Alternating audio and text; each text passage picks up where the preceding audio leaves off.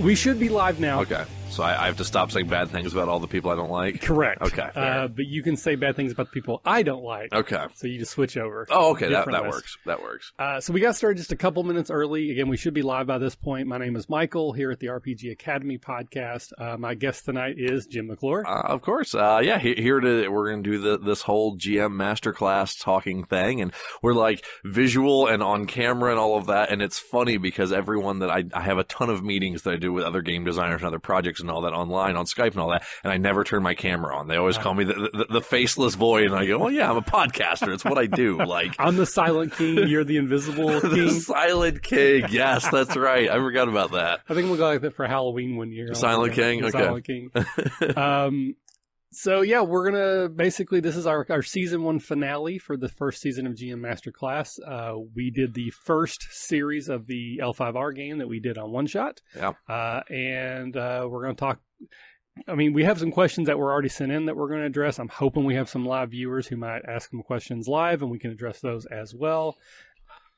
We were afraid we would talk a long time. We did. Because there's a history of that happening. There is. So we started a little early. We started at eight instead of our regular nine o'clock, which that might be why I don't know if people will join because this is an hour earlier than usual. Uh, well, we have uh, New York Tater has joined. Um, Mickey McKenzie. Uh, they're watching us on Periscope. I still haven't figured out how this works on Periscope. I'm listen. I'm I'm I will be a Luddite at this time. I don't know what Periscope is. I know it's something people do, and I go, I don't. It's, is this a Snapchat thing? I don't know. I'm uh, yeah. I'm. It's a, a social media video chat program, but it's like basically like a presentation. There's not like a lot of interaction. Okay. But I, so I don't know if they're even able to ask questions. Well, I hopefully. I don't know how that works. Just yell it into yeah. your Periscope device really loudly. really, really loud. I'm turning it. Uh, to a grandpa with a walker. Back in my day, it was just podcasts. Or you could tweet at us uh, at the R P G Academy or at G M Jim McClure. I'll have my phone on, so we'll go from there. Um, so it looks like we got a couple people so far. Hopefully a few more people will join us. But um, so let's just do some high-level recap. Yeah. So in case someone happens to watch or listen to this, having not gone through anything before, including our series or the original series. That'd be a bold choice. I would question that. uh, what was the first, like, give us the five-minute I M D B summary of L five R Part one. Uh, the, okay, so what, what we, essentially, you want you want the yeah the, the overview of this thing? This is sure. why we're podcasting, because then you get to edit out the dumb questions yeah, that get asked back. Yeah, we can't edit I know, it's live. live, it's weird.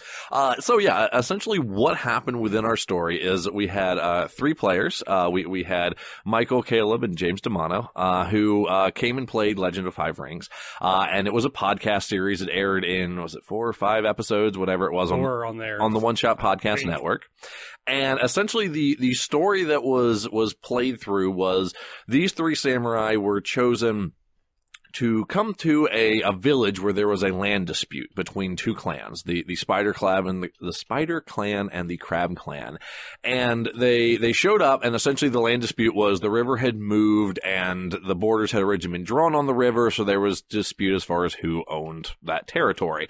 Uh, it was essentially an excuse to have, have our, our people right. be angry at each other. It was the setup. It was the setup. Exactly. And you three were there to essentially make the decision on where the land should be. And then as you got involved into it, you realized there was a whole bunch of political connotations to this, uh, and everyone got mixed up in a whole bunch of fun, bad nonsense. Uh, ultimately, you all went up to the river, found that it had been dammed by some Oni that had been summoned. Uh, you pinned Daigotsu Jin, who was the leader of the uh, uh, uh, Spider Clan, uh, as the person responsible for it. Um, but yet, the, because of what we did, which was called a dual stacking plot, it became difficult to go like, yeah, let's just kill that dude, um, and instead built up and built up uh, to a very very climactic moment where ultimately we had a duel between James D'Amato's character and uh, Daigotsu Jin. James D'Amato's character won. Daigotsu Jin backed off, but yet there was still implications for a part two. Yeah, there was there was some tension. A little bit of tension. Yeah, delicious uh, tension. So New York Tater says, actually, yes, he. This is the first of the series that he is watched or listened to. Bold, bold, bold choice, Cotton. Let's see how that works out for you. So the concept of the G M Masterclass.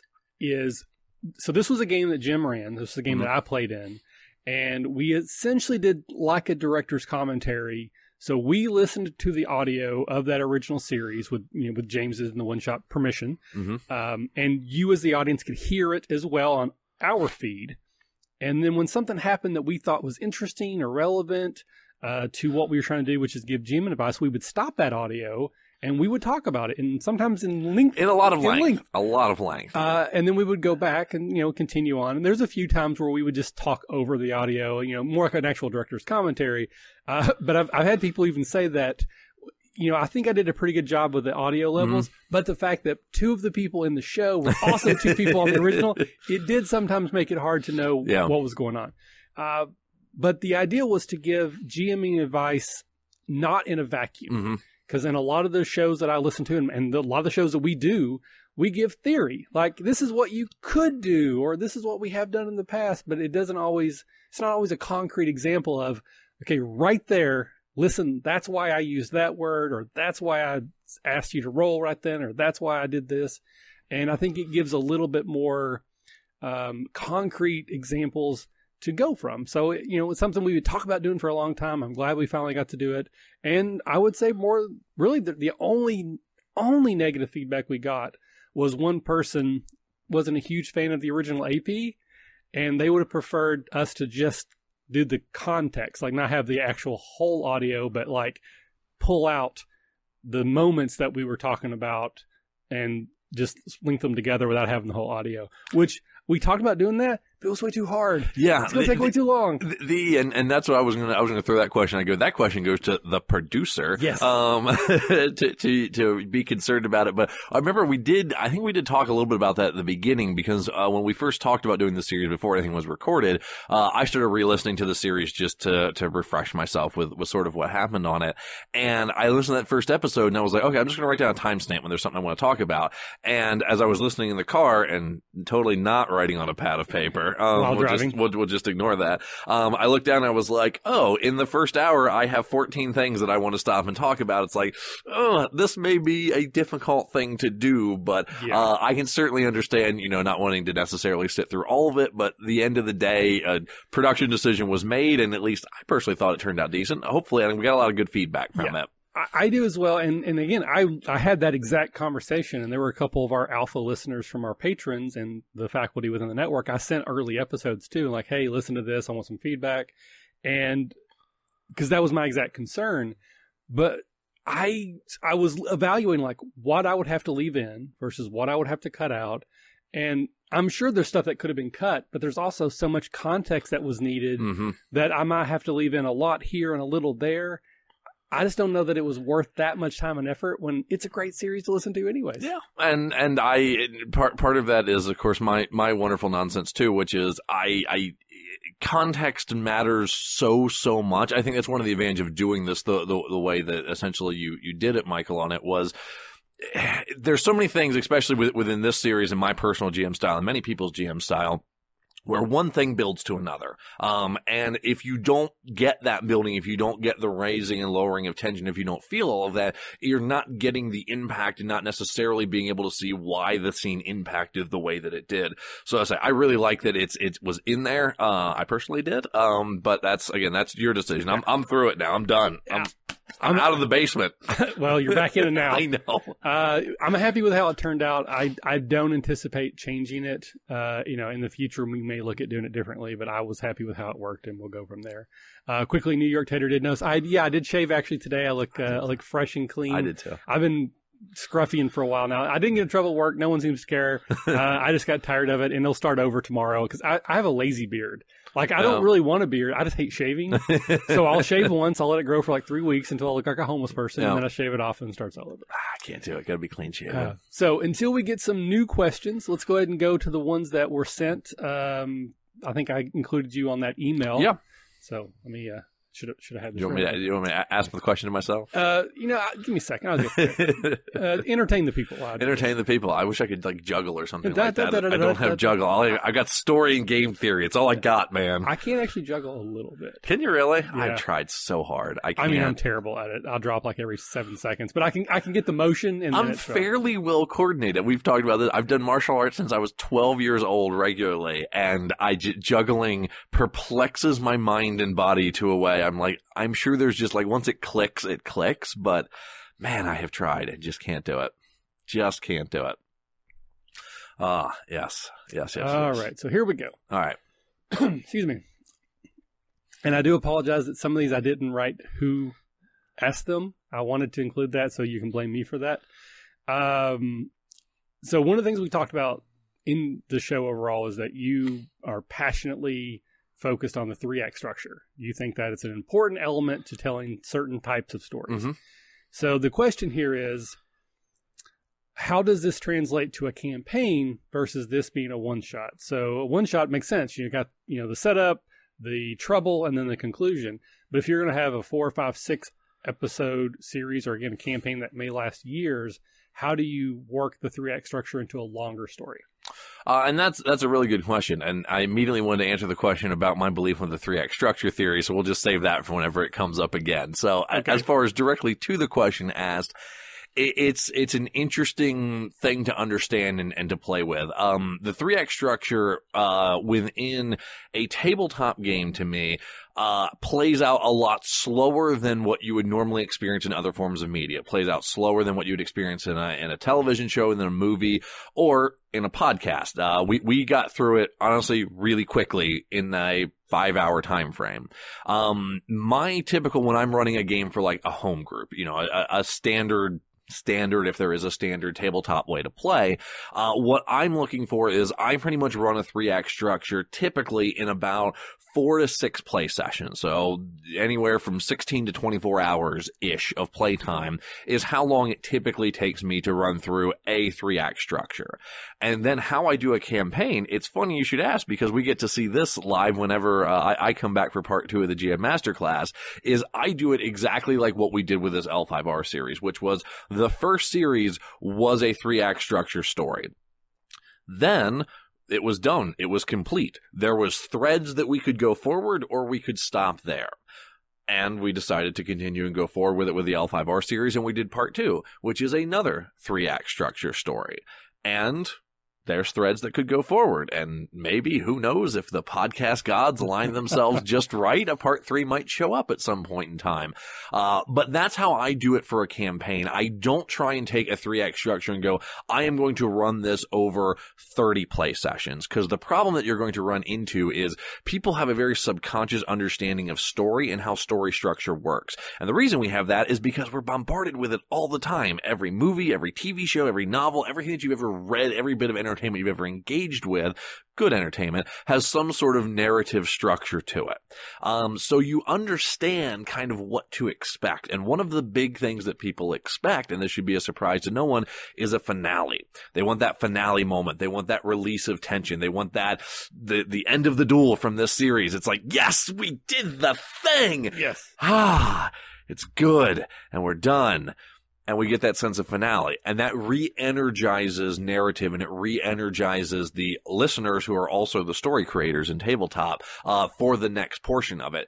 If you do not allow that moment to happen, at some point the mind just becomes exhausted, and it's just, okay, it's more information. I get it. The Lich is bad.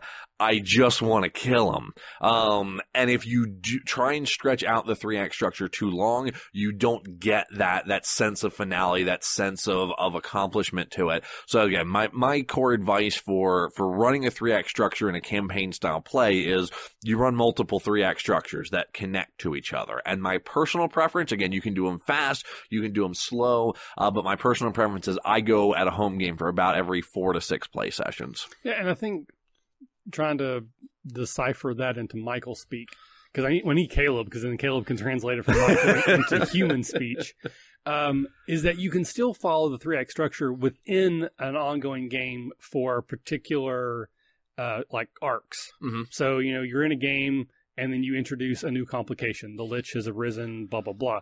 There could be a three-act structure within dealing with the Lich. The Lich is now dead. Campaign's not over. Right. So now there's a new complication. It could be the power vacuum created by the Lich being destroyed. Could be have nothing to do with that whatsoever. It's a new enemy rising in the west, or army coming across the sea, or whatever.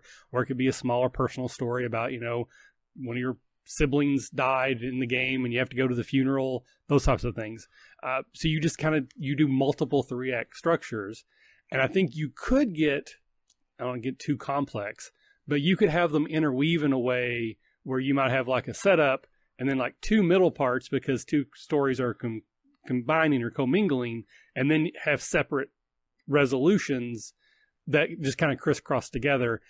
Whether that's done on purpose or because your players just don't follow what you think they'll do, that could be an interesting and complex story to tell. Yeah, and, and just to, to give one other piece of, of advice uh, in that regards too, um, and the, uh, maybe advice, maybe personal preference, um, I try not to plan out my arcs in advance, uh, in that I plan out the arc that we're going to do. And then I want to see how it progresses. I want to see how ultimately that resolves. Uh, as we talked about, for those that, that listen to and follow through the G M Masterclass series, we know uh, when we started, when we sat down at the table to play, um, Michael, your character's daughter was not uh, daughter, sister. sister was not a character that existed in the world. That happened about an hour and a half into it when I needed a lever to pull. Um, Again, she just didn't exist, yeah. And yet the entire next arc is predicated on that. So what I do is I look at, okay, we, we did the arc, we did my four to six play sessions, whatever the case may be. I did my three-act structure, and then I go, okay, what were the players most engaged with that wasn't resolved? That's my hook for the next one. Mm-hmm. Uh, and I try never to resolve everything because stories don't end. They just always perpetuate themselves forward. That's what, what Vince McMahon in the W W E has taught me, right? Always forward. Yeah. Uh, so New York Tater asked, uh, not including podcast situations, mm-hmm. but just quote unquote regular games. Regular games. What is your average play session? When your group gets together, are you playing for two hours, for eight hours? I I like four hours. I really like four hours, and I guess it's kind of the de facto standard. I don't know that everyone talks about it like it is, but the reason I like four hours is because there's there's a certain rise and fall of attention that happens within a group, and four hours for me and my experience seems to be good because people kind of get like the first thirty minutes. You're getting in, you're getting settled in, you're you're you're eating your chips. You're, you're drinking water, um, you're doing whatever it is that you're doing, uh, and you're still kind of joking around and you're not fully in, in world. You're not in the magic circle yet, as we call it.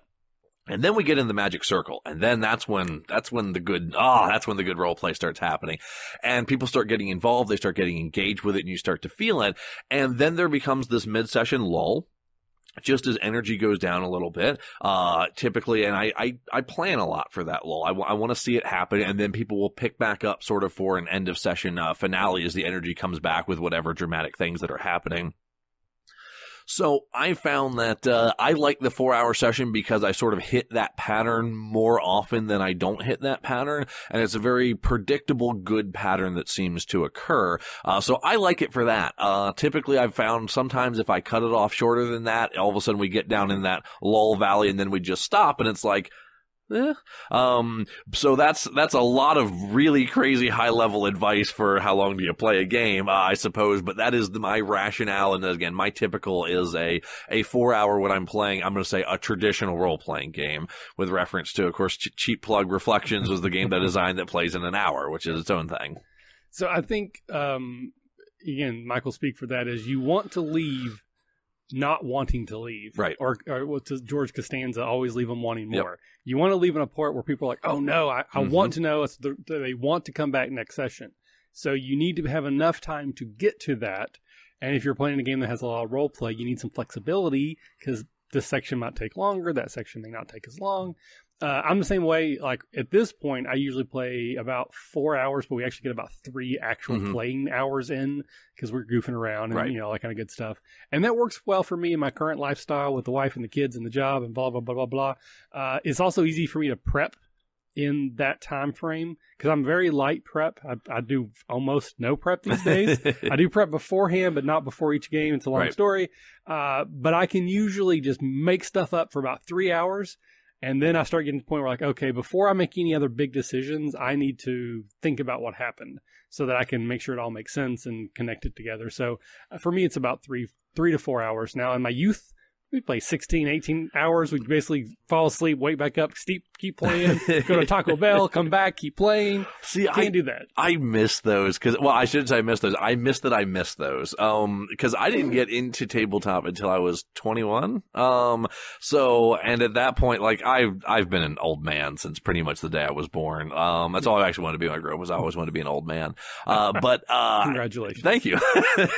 But I You've never achieved the dream. I never got to do those with the exception of, oh, this is a joke I'm going to tell. Okay, this is a good one. Um, because we we do this thing now every year. Uh, this is this year's second year we did. We actually just did it last weekend. Uh, we call it a cabin con, which you're going to recognize this, aside from the fact that it's a ripoff of a catacon. Yeah. But I feel like it started when me and you had a conversation about this, that we were going to do a rogue a catacon and just rent a cabin out and do a cabin con. Yeah. And me and my friends now do that, where we just go for a weekend and we do one continuous story just all weekend, all night, all day. Uh, first year we did Shadow of the Demon Lord. This year we actually did D and D Fourth Edition because oh. we were like, oh, we could get like at least three combats in because yeah, exactly. we have a whole weekend. You got the whole weekend. um, yeah, I mean, I think that just, it sounds so good. Yeah, yeah. Uh, I don't know that I would want to do the one whole story because we do our faculty retreat, yeah. which is coming up in two weeks. I'm very excited about that. And it's basically just a small, you know, gamers weekend just for the people associated right. with the podcast.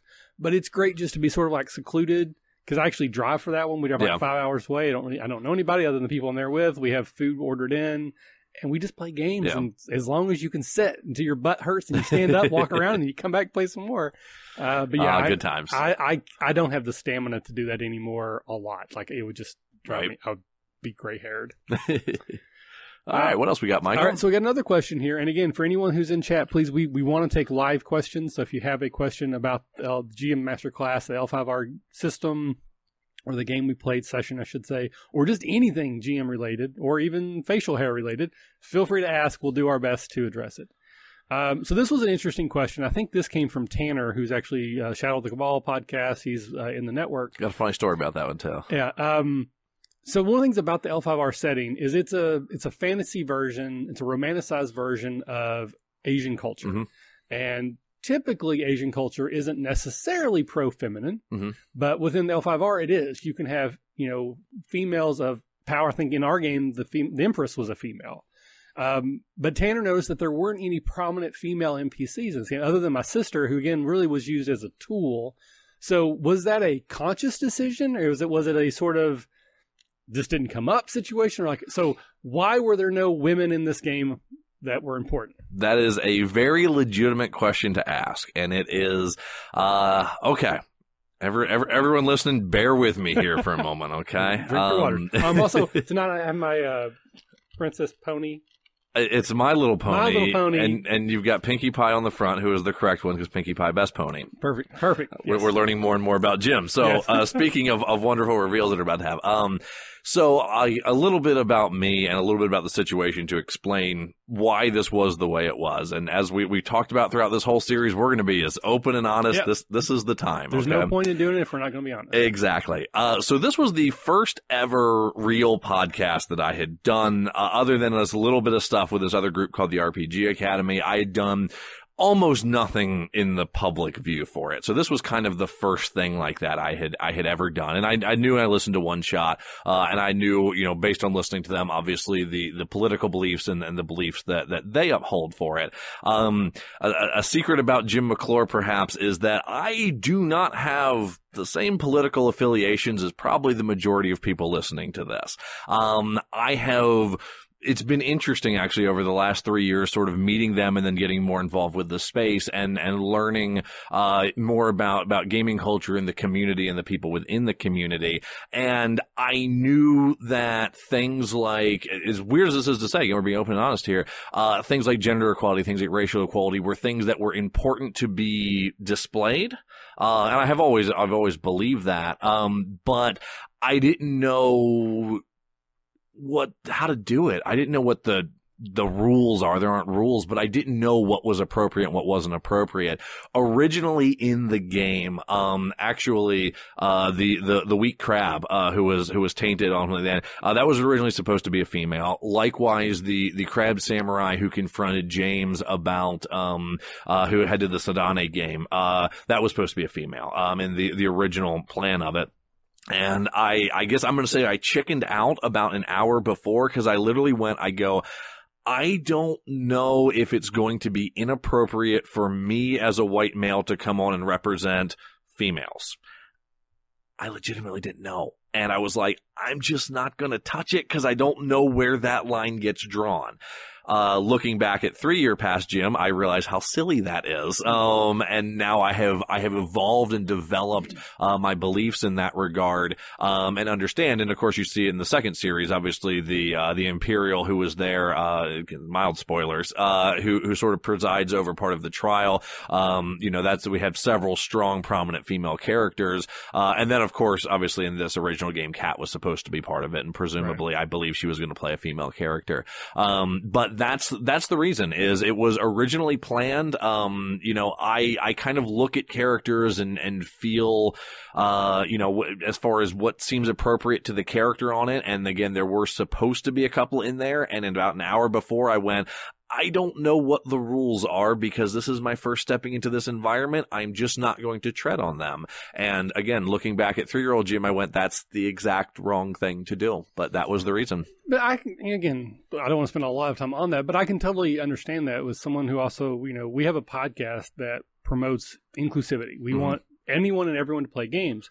But just by the way it's worked, almost everyone in the R P G Academy core, white dudes. Mm-hmm. So, it you know, like we want to represent, but we also don't want to do it in a way that like is not the intent. Mm-hmm. So we do it poorly, and then we end up doing worse than if we had done nothing. So I get that. Like, you know, my, my game is I, I try as often as possible to have females in, you know, interesting in positions of power. I'm not good at voices, so I just use my voice. And right. I just say it's a girl or it's a dude or it's whatever.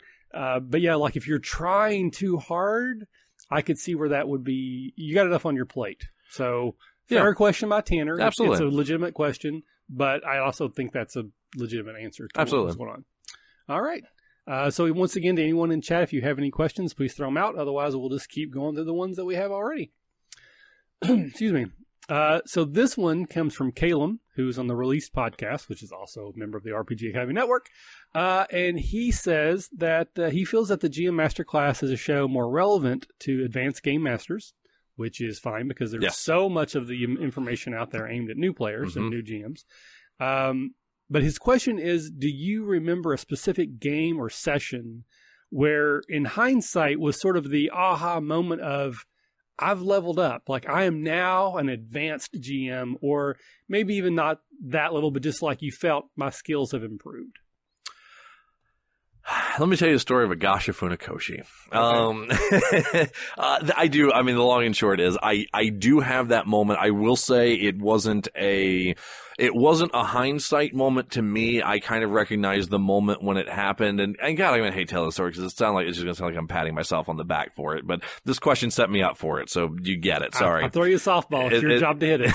it's, it, it's a gaming story. So this was my home L five R group. Um, and essentially there was a moment where I, my, my first ever game that I ran was, was a D and D Fourth Edition game. And oh, I did, I mean, everything wrong. Everything wrong. Everything wrong. Like, you, you can pretty much call it. The first combat encounter was a whole bunch of high, powerful things that are way more powerful than the players because they're supposed to lose the match. Just everything yeah. wrong, right? Um, so this was the first one where, like, the game was going really well and I was building towards a thing, and I, I completely succeeded in hitting the exact moment that, that I wanted. And it, it's one of my most crystallized gaming moments is I built the villain of villains, Agasha Funakoshi. He was a, a A Void Shugenja, for those familiar with it, with the L five R setting. Uh, and the, the first, oh, another just as a G M advice, you want to, you want to make someone a villain? Oh, just arbitrarily mildly inconvenience the party.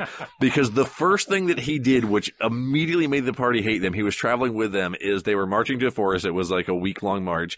And the second day he was like, I'm tired. We stop now. And it was like two o'clock in the afternoon.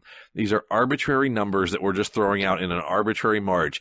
And they were seething angry at him just because he was lazy and didn't feel like continuing. Uh, and it just built up well from there. It got silly at times. He, uh, he, he had a face changing spell. Um, and he ended up being disguised as one of the main characters, uh, love interest who he thought had died years prior to that, who had actually died years prior to that. They ended up getting married, uh, in a forced marriage situation where I was sweating bullets going, they're marrying the bad guy. They are literally unknowingly marrying the bad guy. Um, but anyway, we, we got to, I don't need to go in too much longer.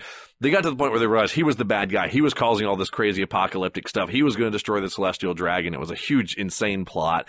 And they finally cornered him. And uh, they they uh, were were ready to attack, and they were done with his nonsense and ready to kill him. So uh, our our big warrior dude, uh, who was Greg was playing, he first combat round, uh, he he shoots like two beams of light and separates off the three players, so they're each in like their own little column. And uh, Greg attacks, massive damage, rolls seventy plus damage on his, his double hits, just totally tears him apart. And what's happening is I'm only communicating with the other two players via note card, okay? Uh, and they are seeing that Greg, essentially he's under the, the control of a, it's just an illusion spell, that he got off his horse, he walked, and his horse was a big part of the story. He walked halfway to Funakoshi, he turned around, walked back to his horse, and all the attack rolls were on the horse. And he finally realized, like, they were jumping and trying to stop him. He was seeing shadow forms, was just trying to knock them off. Eventually, he gets them off, realizes something's wrong, on a roll, success, breaks the spell, sees what he's done. And it was that that moment where he went, is, and the horse's name is Apple, is Apple dead? And I went, how much damage did you roll? And he went, seventy, whatever it was. And I go, how much H P does it have? And at that point, Agasha was gone. And there was thirty seconds of just silence at the table. And when they went up and finally got to kill him in the next scene was just, it was, it was the moment. I had built a villain to this day. They spit on the ground when we say Agasha Funakoshi, and it was what I had intended to do. And we got there and we hit it perfectly. And it was an incredibly emotional experience. That was the moment where I was like, okay, I think what I am doing and the principles that I'm working with work to tell interesting, good stories within the context of tabletop. So that's my, my long-winded table story for you all. Excuse me. So I don't have a, a clear-cut answer for this myself, but I think what I would say is, because I've been running games for a very long time, but they were pretty bad for a long time. Mm-hmm. I mean, I was twelve when I started. Right, you know? Right. And then I, I gamed all through high school and through college, but those were always still pretty much with the same people. And, you know, they I I can tell interesting stories. And I think I can create interesting characters and interesting situations, but I did a lot of things wrong. I did a lot of things that I would now say don't do, taking players' agency, you know, forcing them into situations just so I could get my effect, not what they want, yada, yada, yada. But there was enough interesting things happening, but the, the players are still, you know, on board with it, right? Mm-hmm. And it was when we started the podcast and we started doing the Made Men mm-hmm. campaign, which was our first ever campaign that we ran for the show. And, you know, our show... You know, it started off the way most shows do. But when we got to the point where we started doing the actual plays, when we started getting an audience. So I became acutely aware that people were listening to the game. So I started thinking, like, I need to make this game fun for the audience. Mm-hmm. Here's a high-level trick for you. A game that's fun for the audience, also fun for the players. Funny how that works. And vice versa. If it's right. fun for the players, it'll be fun for the audience. So I, you know, I, I made it, I focused more on just making it fun and more interesting and engaging. I wanted the characters to role play more. So I gave them a lot more opportunities to just talk to each other. And then I would build off of what they said. And then combined with that, that uh, I started recording the session. So I was editing and I kept hearing myself. I, I listened to myself run games over and over and over again. And I started to pick up on things that I did that I didn't like, things I did that I thought were good. And just, they became more top of mind. I was like, okay, I, I remember I don't want to do that. I don't want to do that. So I wouldn't do it as much. And then the things that I wanted to do, I would focus on more. And then the third thing would be just, I also got exposed to a lot more GMing because I never went to conventions before. So the only people I ever played with were my group. I ran ninety percent of the time. Every now and then, like, one other person would run. So I started going to conventions and, you know, I had dozens of people running games. Started listening to podcasts and had dozens of people I was listening to run the games. And I just started absorbing everything that I thought was good. And uh, I think that Made Men, like, near the end of that game, everyone just was so invested in that story mm-hmm. and they were so excited about where it was going. And there was some weird stuff and time travel and blah, blah, blah. But the, the players really seemed to love it. The audience really seemed to like it. And I felt like I'm pretty good at this. There you go. There we go. There you go. All right. So we had a question on the chat here from Moldy Noilds. God, I can't say that, which I believe is Jacob, uh, part of the Redemption Podcast crew. And he was asking, do we have any tips or tricks for descriptive narration in session? before a session and after a session, I always try to keep in the phrase, you know, be more descriptive, but in the game, it seems like I'll lose that. Hmm. Um, okay. So there, there's some interesting, um, I, it, I assume it sounds like the question is essentially how to get, get, if you are a G M, how to get your players to be more descriptive, or is the question more as a G M, how to be more descriptive? I read that as, as the G M, when you're describing, you know, like you walk okay. into a room, like, you know, using multiple senses and just painting a good picture so the players and characters can kind of feel and see what's going on around them. Yeah. Um, the, the, I, I am such a big proponent of, uh, uh, Stephen King in his book On Writing. He actually talks about this as far as writing, essentially setting a scene, uh, for, for a person. And, and this is pretty much how, how I, I look at it, which is, um, when I'm setting a scene for someone, what I want to describe is the three things that are most relevant to them at that moment. And I, th- I think if I can't remember now if this was Stephen King's example or someone else's example off of Stephen King's On Writing. And you read enough of these and you start forgetting what is what, but they describe it of, okay, you have a, your main character walks into someone's living room, uh, to sit down and have a talk about, uh, to let them know that their brother died. What are the first three things that they notice in that? Now that same person walks into that living room because he's chasing someone to try and kill him. What are the three things he notices in that situation? Because they're going to be entirely different things. You know, when we're walking to sit down, I'm going to notice how fluffy the, the, the sofa is. I'm going to notice the sectional. I'm going to notice the uh, disheveled papers that, that are sitting there. When I am running through chasing someone, I'm going to notice the glass doors that are on the back. I'm going to notice the low ceilings. I'm going to notice these different things.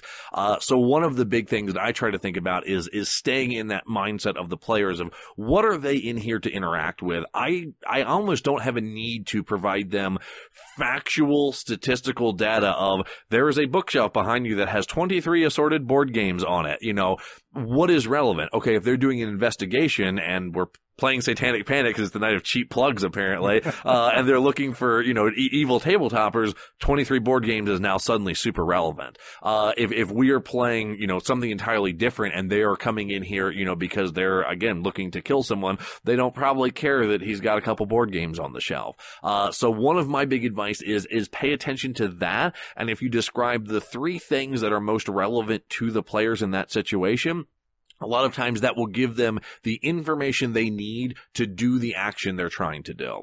All right. Uh, so from that same book, which is also my favorite book on writing, uh, yes. which is called On Writing, and I've read a lot of books on writing, um, less is more. Mm-hmm. Yeah. That especially in an R P G, we have a shared imagination. And if I say, okay, you're, you know, you're walking into the tavern and it's a busy night and there's bustling around and there's a, a boisterous dwarf in the corner who's gambling and throwing dice, whatever. You kind of already have an idea of the other things. You've played D and D before. You've watched fantasy movies or read fantasy novels. So as long as I don't say something that's counter to what you're already picturing, it doesn't matter if we see the same things mm-hmm, or not. Mm-hmm. So I like to use less descriptions and just rely on my players to fill in that themselves. And then again, I'm a very improv heavy G M. So if one of them says, well, I'm going to go jump up on the stage in the middle of the, the tavern, well, there might not have been a stage in the middle of the tavern when I, in my head, but there is now because right. that doesn't change anything. Right. So if they think that's what it looks like, then it does, and we just roll with it.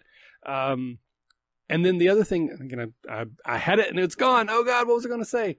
Um, oh, I use uh, short verbal like uh, shortcuts, like movie, mm-hmm. like movie language. You know, mm-hmm. the the camera follows this person. You have the art, you know, the swipes and the cuts. So I use familiar language, like it looks just like Winterfell, but with half-orcs. Right. Yep. You know exactly what that looks like if yep. you've watched Game of Thrones, and if you haven't, why are you listening to this podcast? uh, so don't be afraid to take shortcuts with language and shared experiences. You know, it's just like the scene in Lord of the Rings when, you know, Bilbo's talking to Gollum. It's in that cave with the dripping water and the stalactites. Right now, I can see in my mind yep. that, that scene. That's all I got to describe. I don't need to describe there's the fish floating in the water or the, you know, the slippery rocks behind you. You already filled that in. So as long as I don't invalidate that, then I don't need I don't need to give you everything. Just need to give you enough. Exactly. Yeah. Um. The yeah, and uh, I, I heard it put once of uh. You know, I'm I'm trying to to uh put a picture in your mind. I'm not trying to put my picture into your mind. You're trying to inspire them and inspire the imagination for them to see it. Now, obviously, if something is core relevant, you know, okay, yeah, that big bad guy you've been chasing for six months, he's sitting at the table in the corner. That's pretty relevant. Needs to to to be addressed to it. But beyond that, the little stuff allow the imagination imagination to run wild. The reality is that if your bar is broken into three rooms or two rooms, probably doesn't matter. And in my mind, for some reason, the bar is always this stone exterior thing, and it has one room off to the right. Every bar I've ever been in, that's been my picture until I've been told otherwise. And here's the clue. Half the time I've been told otherwise, I'm still picturing that same bar. Yeah. Uh, until it comes time to I want to burn it down or some nonsense. Exactly. Right. Um, but yeah, it, it's putting putting a picture into their mind. So, and I would I would further clarify, because this is one area that I still struggle with a lot too, is when... when you're in combat, mm-hmm. trying to describe combat actions. Because in a lot of my games, the first few rounds, very descriptive. When we get kind of past that point, it's like, did you hit? Okay, did you hit? Okay, they're dead. So the longer it goes, the less descriptive mm-hmm. I'm likely to be. So do you have any tips and tricks for combat specific? Combat is, is a little bit more difficult. Um, and I seem to remember talking about podcast or combat on this series and having a retort written, but um, that's a different story. The the thing about combat is is once you get into many, many rounds of combat, you're you're ending up in a situation where their further description isn't helping, and that's why description peters out. It's a, okay, I'm in combat, I jump over the flaming cart and I swing and hit the guy with the sword, and yeah, I took out forty percent of his health or whatever it is, and then the next swing I take out another forty percent of his health, and, and now I guess I'm swinging again, and that one, that one missed, uh, now just, okay, and he's dead. Um, and so it becomes a little bit more naturally difficult because you're essentially retrying to describe the same thing, which is, in a tense moment, I try to resolve this tension with steel. That's what you're doing. Mm-hmm. To then go, okay, next round, I am in a tense moment. I'm going to try and resolve this tension with steel. I'm in a tense moment and steel trying to resolve it. Uh, steel, steel to resolve. Like, missed, missed. Exactly. Missed, you're dead. And that's where you end up at. So to me, the big thing that keeps it interesting is there's a couple little things you can do. Excuse me. One, uh, I almost always do this. You didn't hear it in the podcast, but in home games and most games I'm running, uh, I always, players hear me say this all the time, describe your kill. Um, anytime someone kills, it's a very simple thing to just throw it at them. They get to describe themselves as in a cool, heroic moment of like, oh yeah, I did this. And they, you know, I, I, I cut him across the throat and he falls down and I stab him down into the ground, you know, through his heart or whatever the case is. Uh, so that gives a little thing. The other thing that I really try and do, which, uh, is more of, of combat design than anything else, is I try to make the combat, if you make the combats more about more than about just killing everything in front of you. Mm-hmm. Um, you know, the, the situation that I use is, okay, we, we have a, that's right, I, I like to flip this. Okay. So we have a princess attacking a town to try and kidnap a dragon. Okay. Um, so what happens is the princess is giant. She's fifty feet tall. She's a fire breathing princess and she's coming to just wreck everything. Um, and you are trying to save the dragon from getting, getting kidnapped by the princess. If you directly fight the princess, you're probably gonna die because the princess is like four levels higher than you, uh, and breathe fire, and it's a solo monster. Um, I've, I've reskinned a dragon as a princess, right? Uh, so anyway, uh, so what happens is we have a combat encounter where now it's a part, do I, do I fight the princess? Do I try and save the dragon? Meanwhile, towns, uh, the, the town around them is crumbling as the princess is stomping around and destroying everything. So the innkeeper that I was, you know, had, uh, had a wonderful picnic with his daughter, suddenly he's trapped below flaming rubble. And also, you know, the pirates have attacked that same part in the town because this is apparently a crazy town.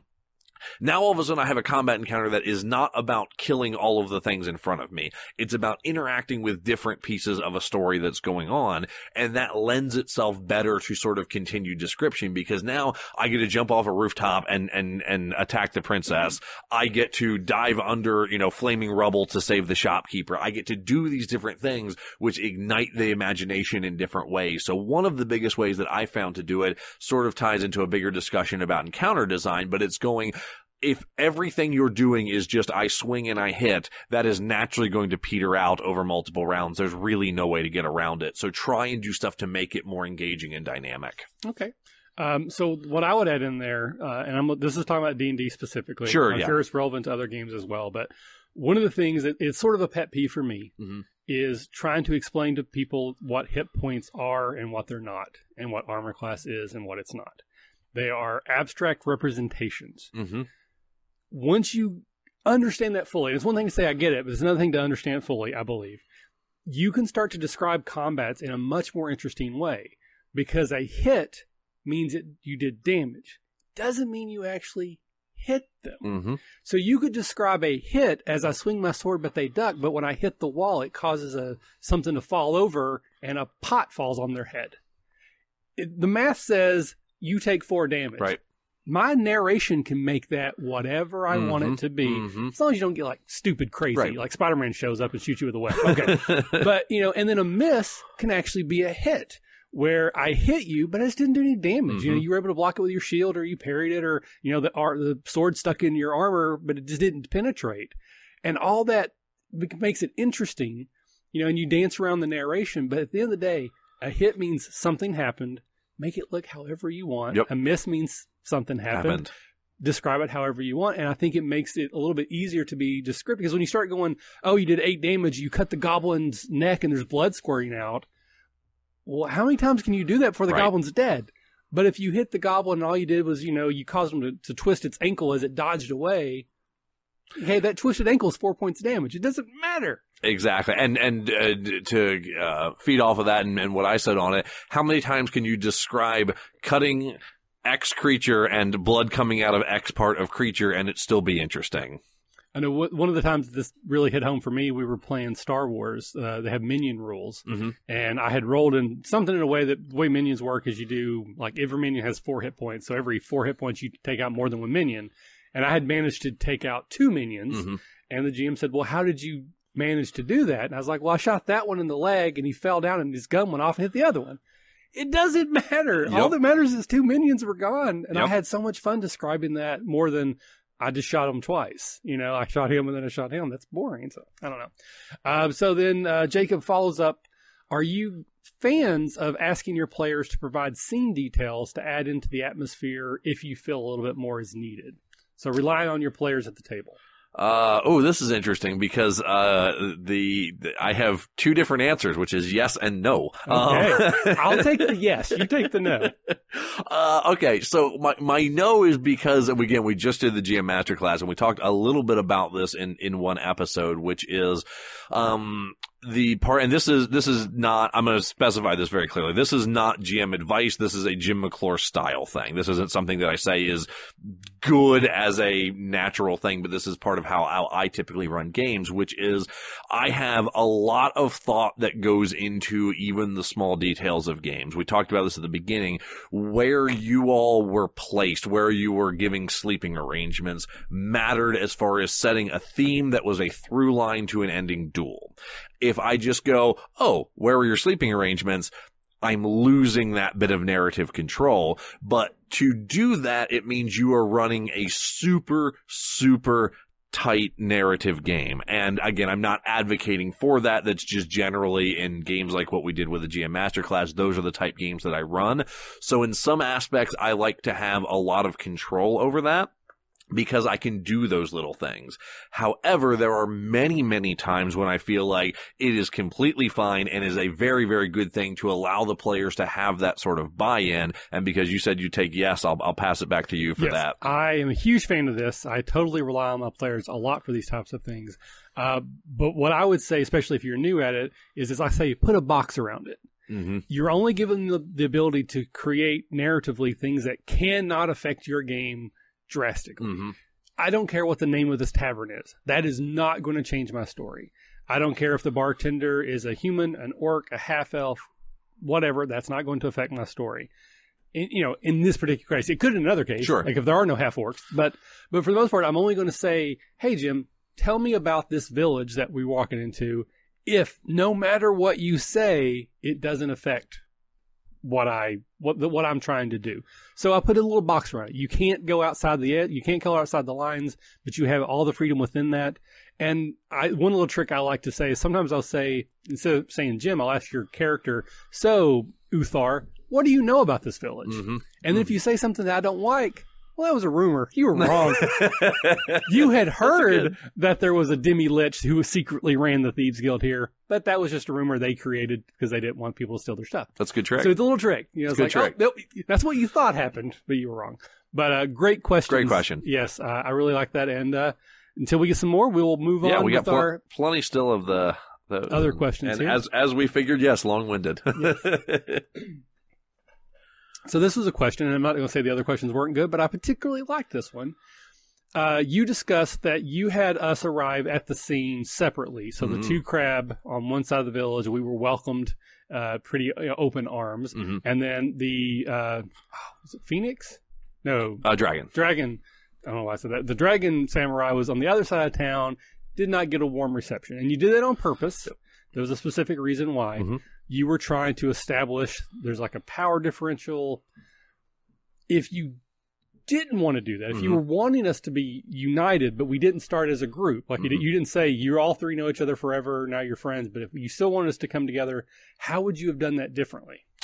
Uh, yeah, and and we we kind of see it in, in this L five R game if I would have done it a little bit differently. And as as you described, Michael, exactly. I, I did it intentionally for the opposite effect because, again, as we talked about, the plan was it was going to be a PvP duel at the end of this, and that's what I was trying to build towards, uh, which, again, did, did not end up happening because you all came together too well as a group. Yes. Uh, as it turned out. As it turned out. Uh, or just hated Daigotsu Jin that much. Um, but it, it's... Uh, if you want to get people working together as a group, um, you know, the, the this isn't this isn't rocket science. You you may have heard this before, but the the number one thing to do is give them a shared goal. That is the absolute number one thing to get people working together as a team. In this case, you know, uh, again, you all had a shared goal and you all worked very well together as a team because it was a, hey, we have to come in and deliver a fair judgment in a tense political situation. Immediately, the three of you all went, I don't want to say in lockstep with each other because there were some, some moments of difference, but it was a, we are a unit working together to make this happen. And, and having that basic core concept is so vitally important. My advice to people, uh, as far as to get people to work together as a group is tell them what the core goal that all the players need to be doing before the first play session. You know, it's what we talked about before the L five R series. You all are going to investigate a land dispute. The three of you are going to make a judgment, uh, essentially for one clan or the other or whatever third crazy nonsense you try and come up with. Um, you know, that is your goal. That is your objective. And I, I am pretty strong on there's absolutely nothing wrong with that. It is not railroading to say this game is about you all resolving a land dispute. That's what this game is about. Yeah. Uh, and I've, I've once, I actually once had a conversation because most of my games I do this. It's, it's a good part of a session zero. It's, this is what the game is about. Ding, take a drink. Session zero. Yeah. Do not be scared as a G M to declare what your game is about. Um, you most certainly as part of session zero can like workshop with everyone, like, right. Hey, what kind of game are we interested in playing? Right. But I do very much hold to a come to a decision. Don't let that just find itself in session one, because while it can work out fine, uh, it also very much, I've seen a lot of people who've run into this situation where it's like, well, this player has no interest on going with them and avenging against the guard captain who is wronging us in jail. They just wanted to go back to the forest. And it's, yeah, because you all have no central goal that you want to do. Um, so I'm, I'm big on, I, I, I said this to one player once. This was Jim in, in, in his not as nicest. Uh, but it, the concept was essentially that came together with a with a really crazy character concept uh, that was interested in doing something completely different than what the story was about. And I went, I, I, I'll make up a name. We'll say Chuck. Uh, I went, Chuck, I go, I love the character. I go, we need to set that character aside because that character has no interest in doing what this story is. And we need a character that is. Right. The advice I give is your character gets to decide why they're interested in the main story, not if they're interested in the main story. Uh, and that is one of the agreements that I get from my players. Again, in a session zero is exactly when that time should be, should be talked about to get everyone on that same page. Yeah. I, um, you know, back in my youth, when I first started playing games, it was kind of, It's kind of a, like the trope, the cliche is that you meet in a tavern. Mm-hmm. Uh, you know, you're all in a tavern and the orcs attack and then you all band together and go fight the orcs and that starts how your great adventures. Uh, that gets really boring really quick and it gets really difficult really quick if players have all these disparate goals and ideas that, you know, sure, if it works organically and it works, it's great. But it's hard to make it work. Mm-hmm. It's hard to get there. So I find it much easier to establish those guidelines ahead of times. Uh, at a time, I should say. I'm a big fan of the bond from Fifth Edition, which I think they stole from Dungeon World, yep. where I do that. And, you know, we'll go around the table. Okay, Jim, how do you know Sarah's character? Sarah, how do you know Todd's character? Todd, how do you know Jeff's character? And we will establish at least some sort of chain where everybody has reason to like at least one other person in the group. And that doesn't mean you're friends. You can still argue. You can still have disagreements. You can still have conflict. But if one of you is captured by orcs, the other ones aren't going to go, oh, well, and then go to town. Right. They're going to be like, that Todd's an a-hole, but he owes me fifty gold, so I will go rescue yep. him to at least get my fifty gold. That type of thing. Exactly. Because as long as everyone's moving towards the same goal, um, and it's great to do it, power. It's one of, honestly, I think one of the best things that Powered by Apocalypse kind of brought into into prevalence uh, within gaming is is those sort of early bond type things. Uh, you know, you, you start asking those leading questions. You know, I, I like the ones that are like, okay, I read off my character sheet. Uh, what what what character uh, saved you from a pit trap? Um, Now, all of a sudden, it's like, okay, we have to come up with the story where you actively saved me from a bad situation. Now we're connected. As we play the game, if we're all going towards the same goal, these things are going to naturally occur. We are naturally going to go, God, that Agasha Funakoshi. You know what I, you know why we're friends? Because I hate him so much. Yes. Uh, you know, or, or the it's. enemy of my enemy. Exactly. No, the enemy of, yeah, the enemy of my enemy is my friend. Um, and, and once, once you all are moving in the right direction again, you're going to naturally have those connections, those bonds, and they're going to build stronger and stronger and stronger. Uh, to me, the most important thing is just get everyone moving in the same direction with at least a common goal, uh, and then let, let the rest play its course on it. All right. Very cool. Uh, so here's an interesting question, and I, I, I don't remember who asked this one. Uh, so apart from L five R and any of the R P Gs that you yourself have designed, what R P Gs do you find lend themselves to your GMing style?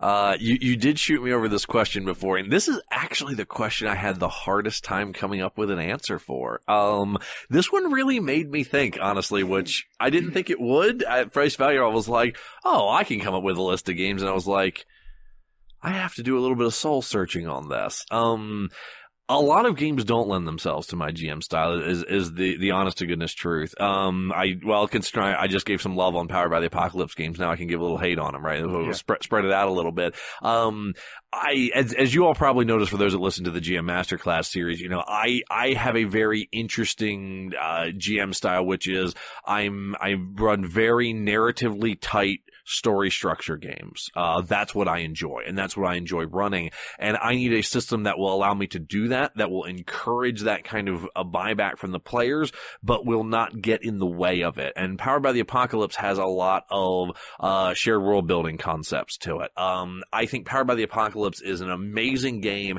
at getting people invested and engaged in act one of a story. But it has problems progressing to act two and three because there's constantly tools for players to reset to act one. And it's honestly the biggest, which again is not a problem with the system. It is a difference in the style of game I like to run and what Powered by the Apocalypse does.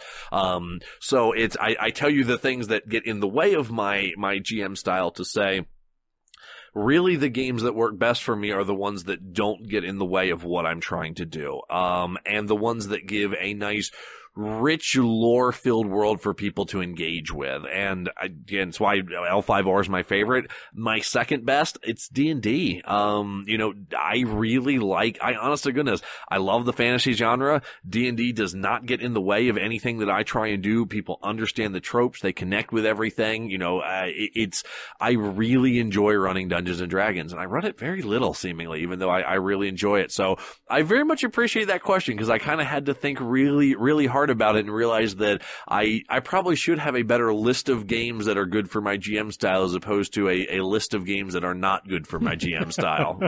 Try and keep it on the positive instead of the negative. Yeah, so. Absolutely.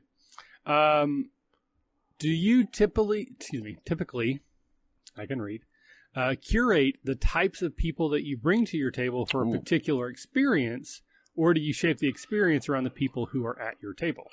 Uh, yes to both is the answer to that. And it depends entirely on the environment. Um, uh, I, I, I do a lot of running games for people for entertainment for them, for the players, I'm going to say, which is to say, if I go to conventions, I like to run games at a lot of conventions. Um, I run games a lot on podcasts, uh, and a lot of times those games are much more geared towards the players that are at the table, which I'm going to show up, I'm going to get as quick of a feeling as I can about what they're interested in, what type of games they like to do, and I'm going to adapt to what they're doing. Uh, and I'm, I'm a big chameleon G M in, in that regard.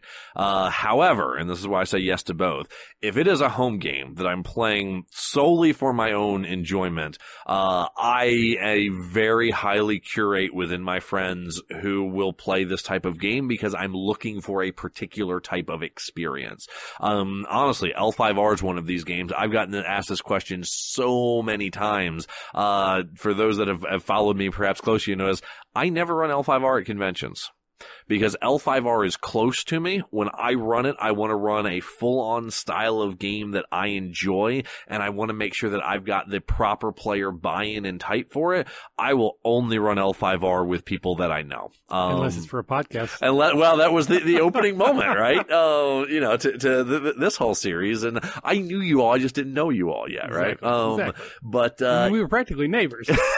We were. That's still, we've told that story numerous times now. But, uh, yeah. Um, you know, so I, for my, if I am running a game for my own personal enjoyment, I do curate heavily the players that are going to show up, um, because my time is getting more and more sparse as I do things like still have a day job and a publishing company and designing games for other people and podcasts and these crazy shows and all of that. Uh, my time is sparse. So if I'm playing a game solely for myself, I want to truly enjoy it. And there's a certain type of player that I enjoy playing with. Um, but if I am doing it out in public, and I do a lot of games out in public, uh, and that I'm much more of a chameleon G M and adapting to what they're looking for.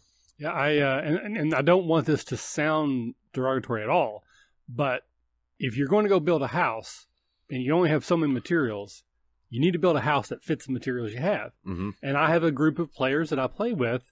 They have their strengths and they have their weaknesses, and I have my desires as a G M. So when we play a game, I pretty much know what I can and can't do with that group, or I, I think I do, mm. and I try to shape the game so that it, it it enhances what they do well and minimizes what I don't think as a group they might do well, or my shortcomings as a D M, that kind of thing. So absolutely, I curate to the table for my home game, but just like you, when I run in a convention, it's a little bit different, it's a little sure. bit more, you know, because I don't know who's going to be there, right. and I'll just try to make it work as best I can.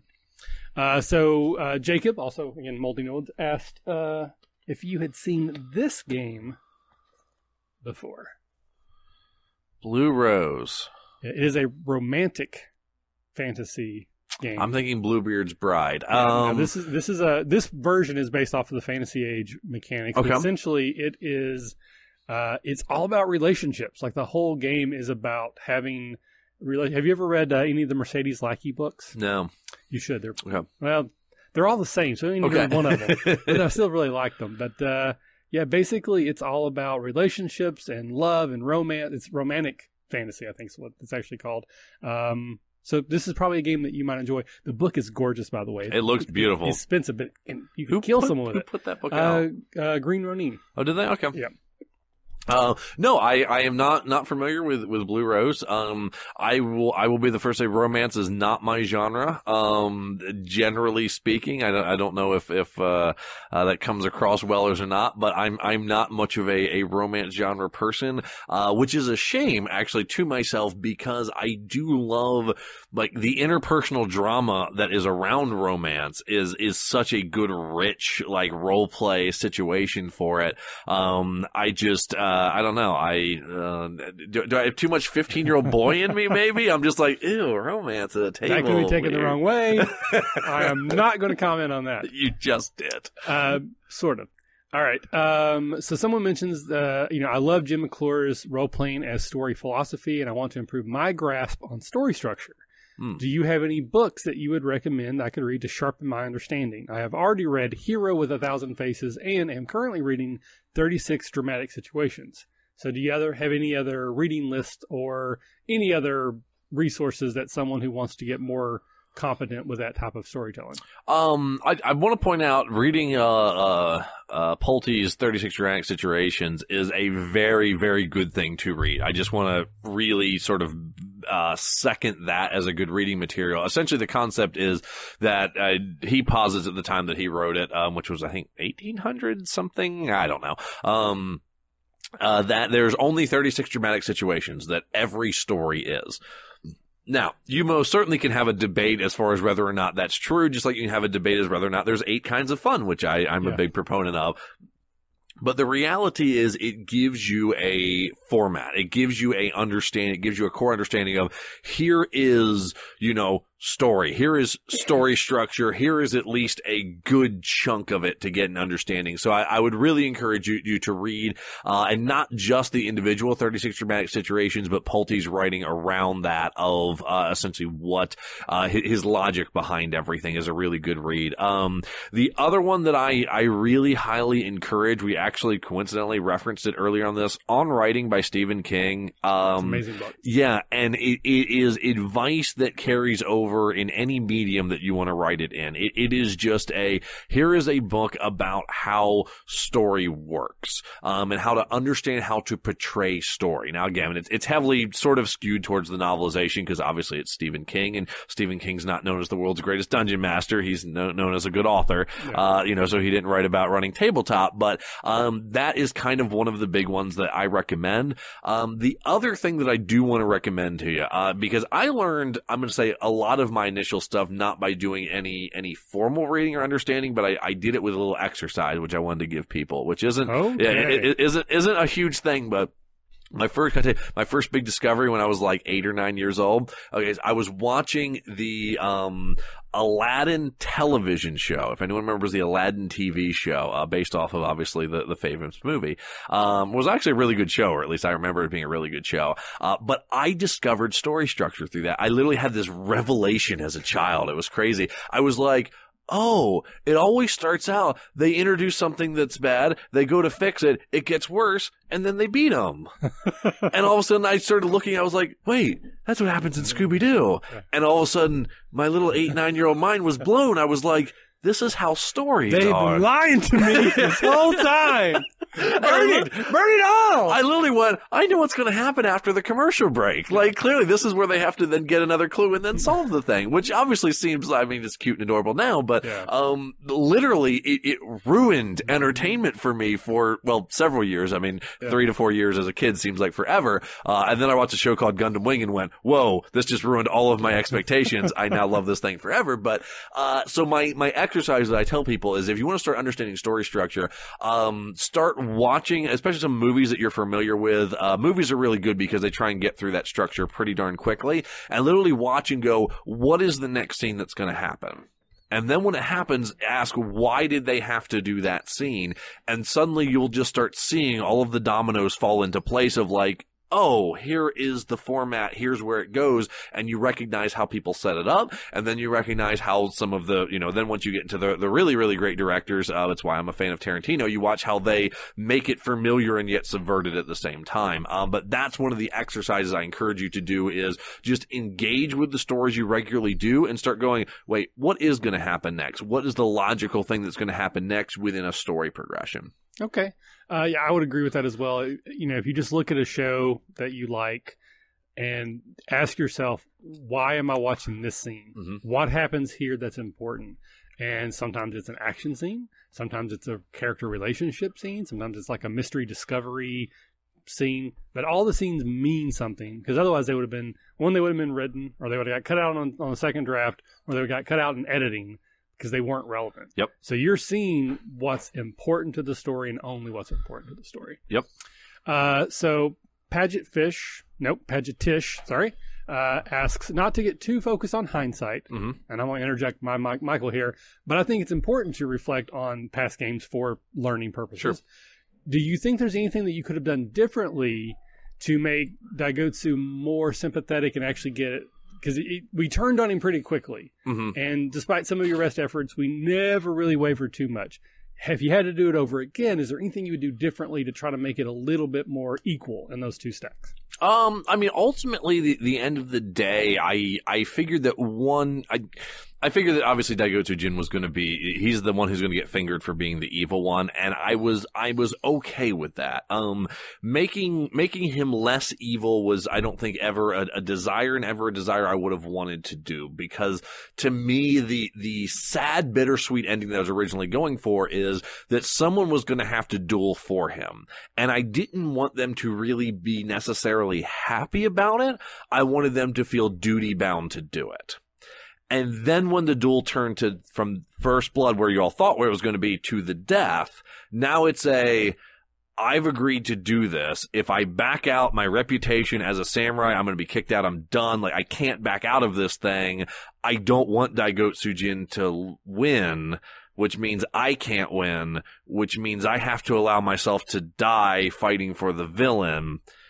That that that warms my little narrative heart right there. Um, so the, the only thing I would have liked to done done more was essentially something to get someone more willing to be on the side of of Daigotsu Jin. And if if I wanted to, you know, essentially he could have came with a heavier bargain towards you. I, I think if he would have perhaps maybe offered to, you know, if you fight for him, you know, I will, will let your sister free type thing. There may have been something to, to get you to do it. Uh, but of course, with hindsight, it's always terrible to guess, because I go, if we change anything like that, part two happens entirely differently. And right. I don't want to change part two. Part two was wonderful. So, and again, I'm just playing backseat sure. quarterback or backseat drivers, whatever quarterback. The only thing I could think, and this is just the twelve seconds I had while you were talking, um, is if you would have had all three of us start separately and have me start with him. Mm-hmm.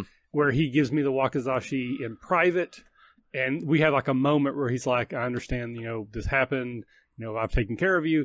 Because, you know, we were making everything up, so whatever he would have said there would have become truth. Exactly. Um, but you know one of the interesting reasons why that couldn't have happened? Because if we remember going back to the first episode, originally it was Morimoto who was I was going to try to right. duel for him. Yep. Yeah, you were um, supposed to get that time. But again, that's just oh, sure, hindsight. Exact, hindsight, sure. Yeah, yep. Since I was the character that grew up with them, it would have made sense to put me with them, but that was against what you were trying to do originally. So Yep.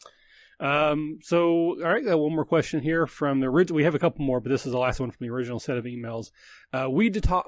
Excuse me. We talked in that first episode about how you knew we didn't really know L five R. Mm-hmm. So that first battle against the Oni was sort of a training wheels, like, let me show you how the game works mm-hmm. scenario. Would you have still done that, or how would it have been different if we were already familiar with L five R, or if we were playing a different game like D and D? So, like, what's your first encounter goals if your goals aren't teaching the system, because that's already out of the way? Um, the, I, the first encounter, and, and again, it, it is, when we look at that combat encounter, so, so again, this is very specific towards the G M Masterclass series into this. The purpose of that encounter was to do several things. Uh, one, as you already mentioned, was, was to teach combat, because you all had not done it before. If we remove that concept, the combat is still trying to do several other things narratively. It's trying to establish how the river got changed. We had an Oni that was chucking rocks, okay? Bam, we've got it figured out, or we thought we do, and now we had to figure out where the Oni came from and all that nonsense, but it's to establish that, and then ultimately it's to establish relative power level of Daigotsu Jin. We talked about this at the end when, when James is getting ready to duel him, it's like, oh, wait, his stat's only a two or a three, whatever right. it was, and there was like the... I thought he was way more powerful than that. And that's because we establish a relative power level of, okay, he summoned this Oni. This Oni was this strong, or we perceived it to be this strong. Um, therefore, he must be stronger than that, because that's what makes sense within our brains as far as how we understand story. The big boss is stronger than the mini boss. Like, we, we understand that. So the concept essentially is those things would have still happened exactly the same, even if you all are familiar with the game. So I still need to establish a big rock-chucking Oni. I still need to establish a relative power level on it. Honest to goodness, if you all are familiar with the system, very little changes in that regards. Um, now, one of the questions that can come up with that is, okay, because as we talked about it, there wasn't actual mechanics behind them. It was more of a narrative encounter that occurred. Um, what if people are familiar with the game to a level of, a certain level of system mastery where it's a, okay, we're fighting, you know, an ogre. I know what an ogre is. Right. I know what the stats are. And my easy answer to that is, um, I shouldn't say easy answer. My personal advice to that is I never want my players thinking that way. So I never run any stats out of the book. And I don't mean to say that I never run creature stats at all, but I regularly grab something. I grab a different, especially when like D and D, I grab a different stat block and I run that like, okay, oh, you're fighting an ogre. And if I want them to be a weak ogre, I'll grab a goblin stat block and just narratively rename whatever the attacks are, and the mechanics are based off of that. Mm-hmm. So that way, and essentially my regular players have known, like, okay, just never assume whatever gym creature he threw at us is What, what, what we're expecting it to be, because the stats are never going to match. And that way it prevents any of that sort of meta system mastery of, okay, I know this thing is really strong, as opposed to I go, I want you to engage with what's happening around you. All right. Very cool. Uh, so once again, to anyone in chat, if you have any questions you'd like to ask uh, Jim or myself, they don't have to be related to L five R or to the G M Masterclass. It could be just general G M advice. I would love to answer questions about the Aladdin T V series. Or just anything on your mind. We would be happy to try to address them. Uh, until then, we will carry on. Uh, so this is from the Discord, our um, R P G Academy Discord. So I know the handles there. I don't know how they translate to actual names. Mm-hmm. So this is Waltamides. And... Um, he asked about the limited number of N P Cs. Mm-hmm. I know we, we sort of touched on that already, that you didn't want to have too many because you want us to focus on the ones that you thought were relevant. Uh, but he had just mentioned that it, it felt like when he was listening to it that there wasn't a lot of other people around.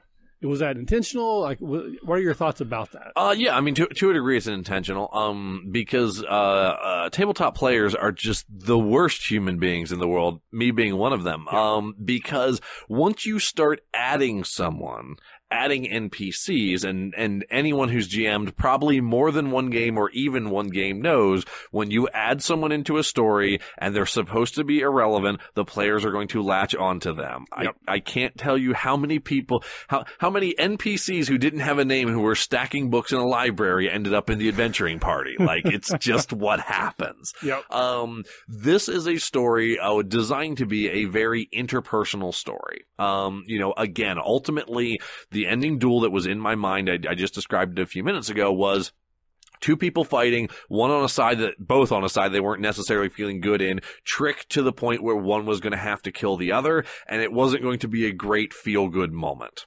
That's what I was working towards. What matters to get to that point? If it doesn't matter to get to that point, it wasn't in the story.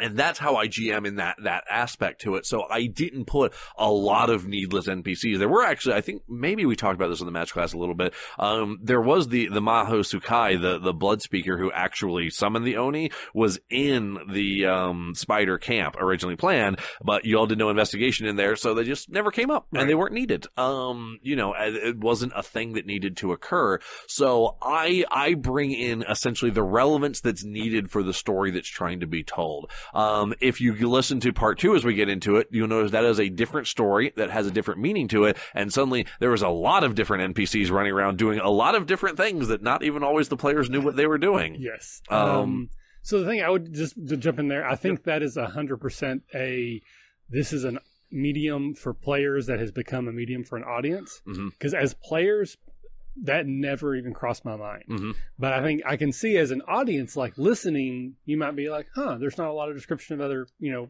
other people. I don't think it would have, anyone would have thought of that at all who were playing. It's only because it's an audience medium mm-hmm. that it became relevant.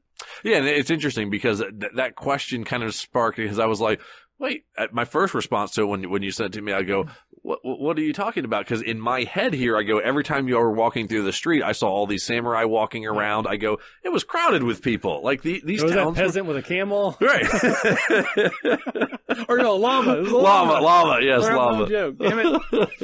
um, yeah. yeah uh, so I, I see it like it. So the, part of it could be a perceptive thing, but th- there is a truth to it. There are very few other named relevant N P Cs outside of the main party. And it's because it's designed to be focused as an interpersonal story. Again, when we get into part two, you will see there's many more N P Cs that are running around doing a bunch of different things well, on and it. Again, to tell you back to popular media, how many T V shows do you watch there's not a lot of random people. They're in the background, yep. They're at the dinner, but it's only the people at the table or the people who come to the yep. table who matter. Everyone else is just background noise. Yep. And in an audio medium, sometimes it's hard to get across that it's a bustling city or village around the action that we're doing. So. It's actually one, another one of those little wonderful games I play in, in watching movies, or it's more relevant in T V shows where you have a regular reoccurring cast, is count the number of named characters. Uh, so a character that you actually you learn their name within an episode, and quickly you start realizing they're like, oh, there's the one extra person that they meet who you never met before in an episode, and that's about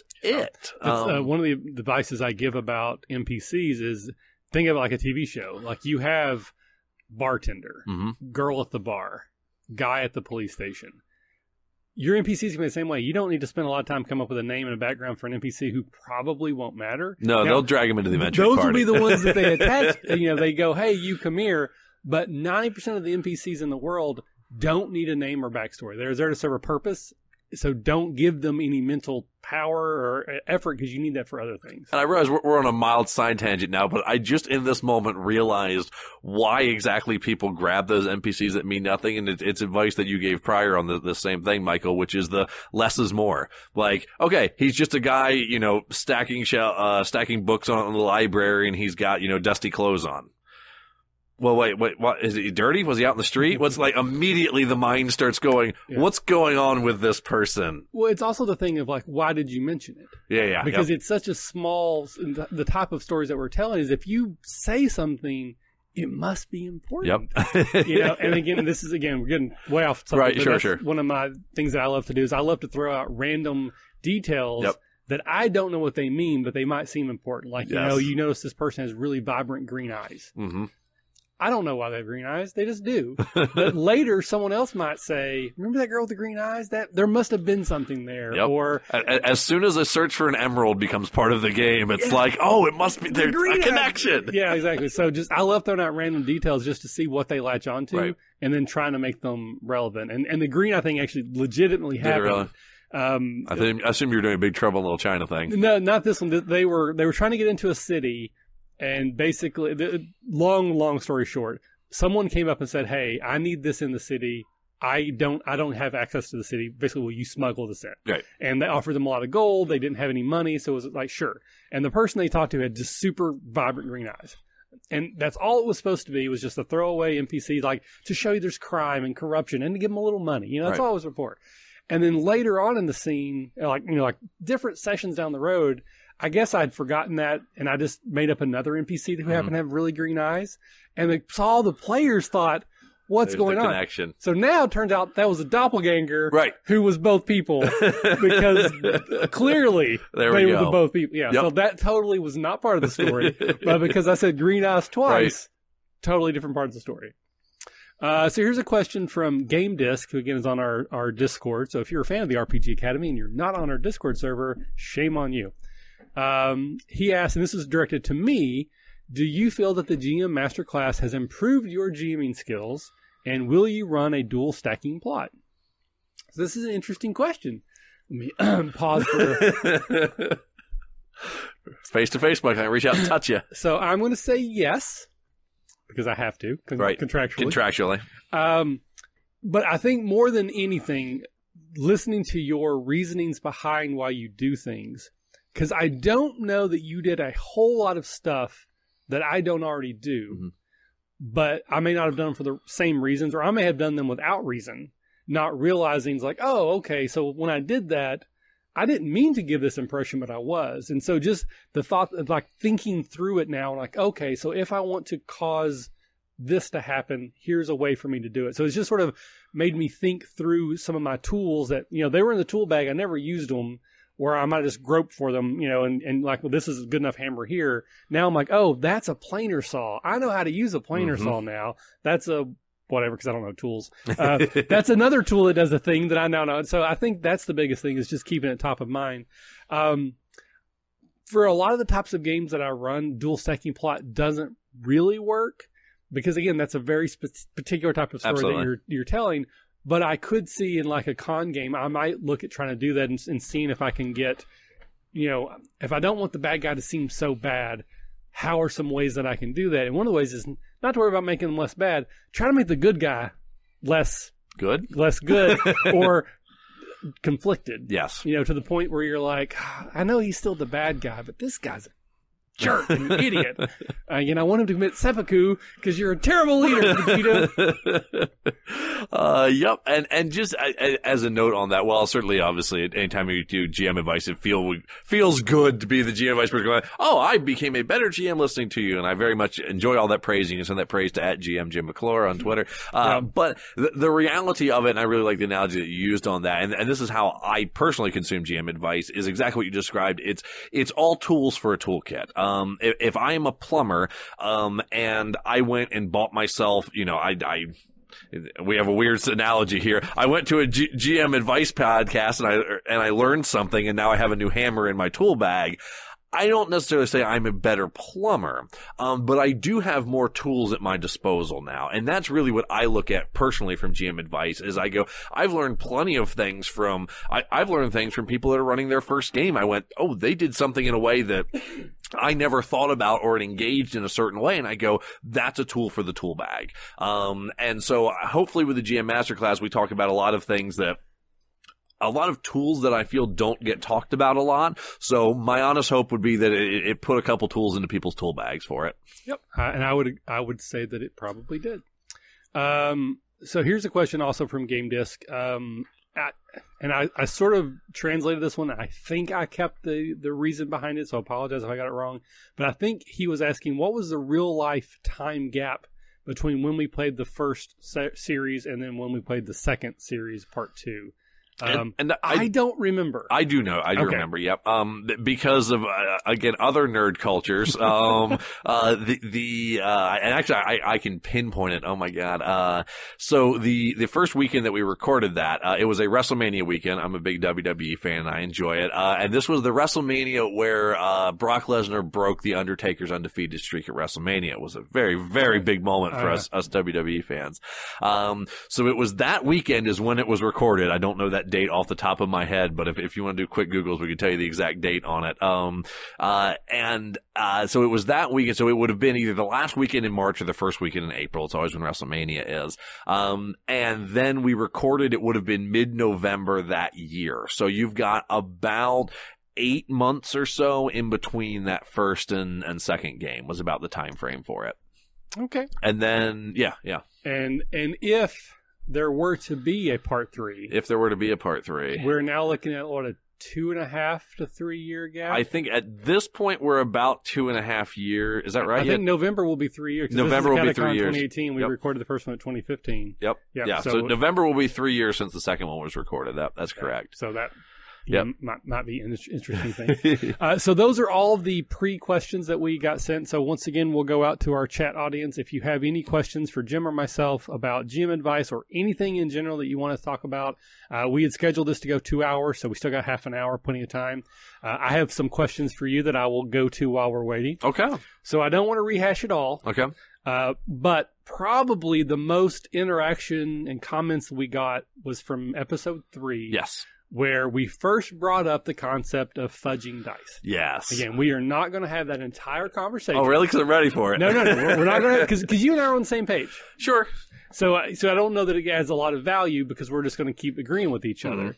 But I can argue the other side if you want. Do you want to at least touch on what the counter arguments were from the people who said, you know, I don't do that, or I don't think you should have to do that? Yeah, and and uh, essentially some of the thoughts that, that came back out, which are which are completely uh, legitimate and acceptable points. You know, uh, some of this to a degree is is personal preference, um, and and some of the the concepts that come back from it, and some of the counterpoints to uh, essentially fudging dice, or as it was kind of revealed in this, fudging everything, you know, it was all made up behind the screen, is, um, you know, at what point can you lose player trust that what's going on is legitimately going on, and that, oh, the roles just don't matter for anyone. You know, if, if what's going on behind the screen is all smoke and mirrors, uh, it doesn't feel true. It doesn't feel legitimate. Um, th- those seem to be the, you know, some of the, the core concepts that come as far as the other side of things, which again is, is a perfect legitimate, um, you know, concern that comes with it.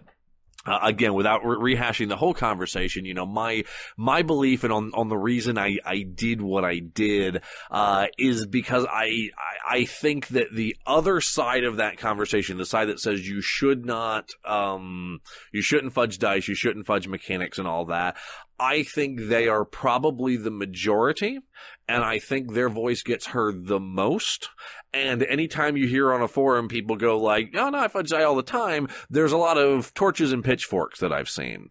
Uh, so part of the reason, aside from being very open and honest throughout this whole series that we, we talked about this, is I wanted to show that the other side works.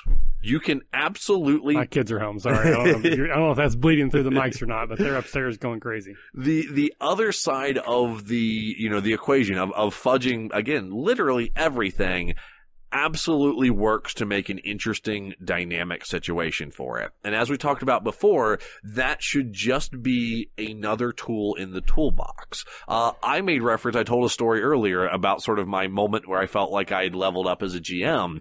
Uh, that was a moment that was explicitly improved by adhering to the mechanics. We had a player that rolled his damage roll and then had to compare it to his horse that he had saved from several situations and had a very strong emotional bond with, and that was adhering strictly to the rules that told an incredibly powerful moment. Both of those are tools, and both of those are tools that you should be put in the bag.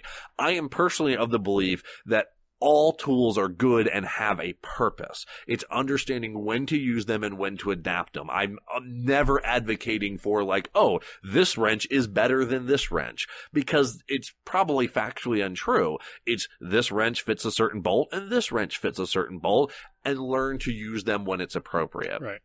I mean, again, I would agree with that. I, I talk all the time about how I'm completely pro-fudging and all that kind of good stuff. But the reality is I don't really fudge that much, because the reality is I don't roll that many dice. Mm-hmm. Yeah. You know, we, we could play three or four hours. We might roll a handful of dice total. So it doesn't really come up that often. But what I would tell, say to someone who's new is you need to learn the rules before you break them. Mm-hmm. You know, if you're an author who's written a bunch of novels like Stephen King, you can do things that kind of violate that structure because you know what you're doing. Mm-hmm. It's an intentional thing. If you're a virtuoso musician, you can do things that aren't in music theory like what you would teach, but it's going to work because you know what you're doing. But I'm not good at designing encounters. Mm-hmm. So if I screw up and I say, you know, this is going to be a really fun fight because I'm going to have three ogres, and in the fourth round of combat, there's going to be this thing that opens up and we're going to roll a bunch of lava through because that's going to make the, you know, terrain interesting. And I did a bad job, and really two ogres would have killed them. Now I got three of them here in mm-hmm. lava. Then I think it's okay for me to go, okay, well, this ogre only has seven hit points instead right. of fourteen because I need them to die. And in my opinion, there's no difference between the ogre now has less hit points, or the ogre has more hit points, or there were supposed to be two ogres, but now there's only one ogre, and rolling a die and going, yep, it's four. To me, all of those things are exactly the same thing. Mm-hmm. They're all fudging equal, mm-hmm. and I will do any of them if I feel it's necessary, but it's not for my ego. It's not, no, my bad guy has to get away so he has a thousand more hit points. It's, this is not going as planned. I screwed up. Let me fix it. Again, going back right. to the tool analogy, it's a cheat. Mm-hmm. It's like when you don't line up the joints correctly, so you put a little wood smoother in the middle there, so from a distance it looks like it's connected. Yep. But if you inspect it too much, you might notice that it's not actually there.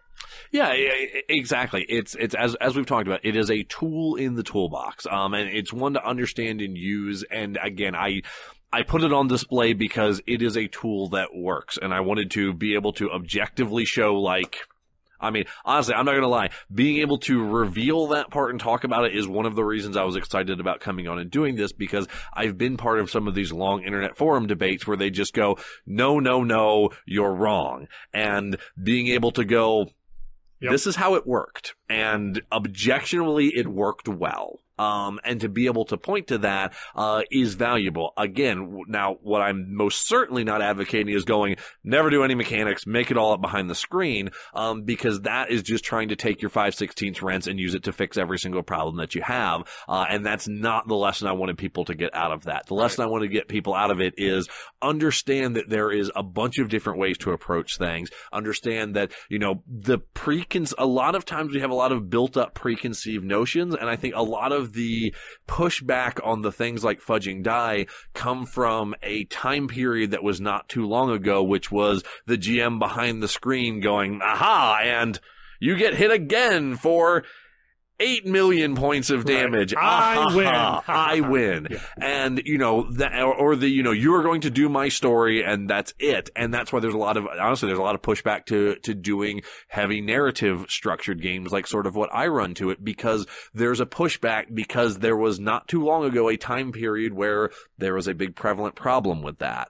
My big advice to people is I go, don't throw out good tools just because there's some bad connotations to them. Understand how how they work, understand how they're applied. Maybe they will apply to the games that you run. Maybe they won't. But here is them being used. It's like going to a restaurant you've never been to before and get terrible food poisoning. Mm-hmm. And then someone's like, hey, do you want to go back to that restaurant? No. Right. You know, it might be a great restaurant, but the one time it happened to me, it was awful, and I'm just not going to go back there. Exactly. And so, there, you know, again, other people can go there and have great meals, but not me. So, um, let me ask you a question here, Jim. Sure. I would say most people would agree that that was a very successful game. I think it was a fun uh, game. We had fun playing it. We've gotten a lot of accolades from the role play and from the GMing and all that kind of stuff. Can you remember back to that moment when it was over, finally, mm-hmm. we had the duel and everybody was like, oh, I got it. You know, we're all excited and we're talking about this and stuff. How did you feel at that moment? What was your thought or your emotion at that moment? I think I might have I might have uh, told this semi before. I when we got done, I was like, "That was a good game. Uh, I had fun. I mean, on, honest to goodness, I go, I go, I, I'd run better games of L five R with my home group, but we had months to build up stories and all of that. I go, I thought it was a really good game. I go, I wish people could see this, but I think this is unairable on One Shot." um, was legitimately my thought. And you were there when I told James. I told him after that, I go, you know, ultimately, I go, when you edit it, I was trying to softball. I go, when you edit it through, I go, if, if it doesn't, you know, if you can't air it, then just, just don't air it. Um, you know, I go, that, that's perfectly fine. Um, because, and again, we talked about it, I was, I had a lot of concerns that this was not the style of game that the one-shot audience was going to enjoy, because everything up until that point, I think that I had listened to, had all been comedy focused. Right. Um, you know, they've done several other, other serious ones since then, and I was worried it was not going to land well at all. And what I was terrified of was I was like, I think I ran a pretty good game. Um, and again, I most certainly don't want to take all the credit for it. As we talked about in the series, like that game would not have been what it was without without the three of you yeah, all. It, it was everybody. It was four people who all put in twenty-five percent each on that game without question. Yeah, um, someone was put in twenty-six. Not living up to that Silent King moniker, I say. Oh, so uh, you know it, it was. But I, I, what I was terrified of was that it was going to play, and then there would essentially be crickets, and it would be like, okay, uh, back to the yucks, please. Right. Um, you know, type thing. And, and luckily, did James D'Amato was was smarter than me in that case, and was like, no, no, this is good. The audience will love it, and all of that. Uh, but that was that was my immediate feeling after. Is I was like, I don't think this is airable in One Shot. So, so let's separate out the One Shot. Okay, just okay. From your, I'm a game master. I ran a game. Scale one to ten. How do you how do you feel you did? Seven. Seven. Okay. Seven. Yeah. So um, I'm going to ask you a question here. Okay. Okay. And I don't want to get into any details. Sure. What score would you give yourself after part two of this series? Oh, Michael. We're being hitting, honest and open, right? Hitting uh, five point five. Okay. five point five. So the reason I ask yep. is there has been some discussion between you and I and mm. between me and the other faculty. Yep. We definitely want to do more G M Masterclass. Mm-hmm. one hundred percent this is something we want to do again. But there was some conversation like, do we really want to go into another L five R game? Sure. Do we want to go into another series with the same game master? Right. You know, do we want to try to bring in other people? And I was leaning that way. I mm-hmm. was really thinking, you know, maybe we should bring in a, like a D and D game or, or whatever. You know, there's we could change it up. But someone was asking some questions, and it got me thinking. So I went back and I re-listened mm-hmm. to part two. Mm-hmm. And I recalled some of the conversation you and I had after part two. And I personally feel that the conversation around part two will be drastically different. Very different. Than part one, mm-hmm. because we viewed part one as a success. And from a G M standpoint, you sort of viewed part two as a failure. Yeah. It was not up to your standards. I, I've, I've never, I know for a fact, I've never stated this on the mics. We've had conversations after this. Um, I, I think part two suffered from total abject, not total abject failure, but abject failure of the G M, of course, myself, who ran that. Um, there was...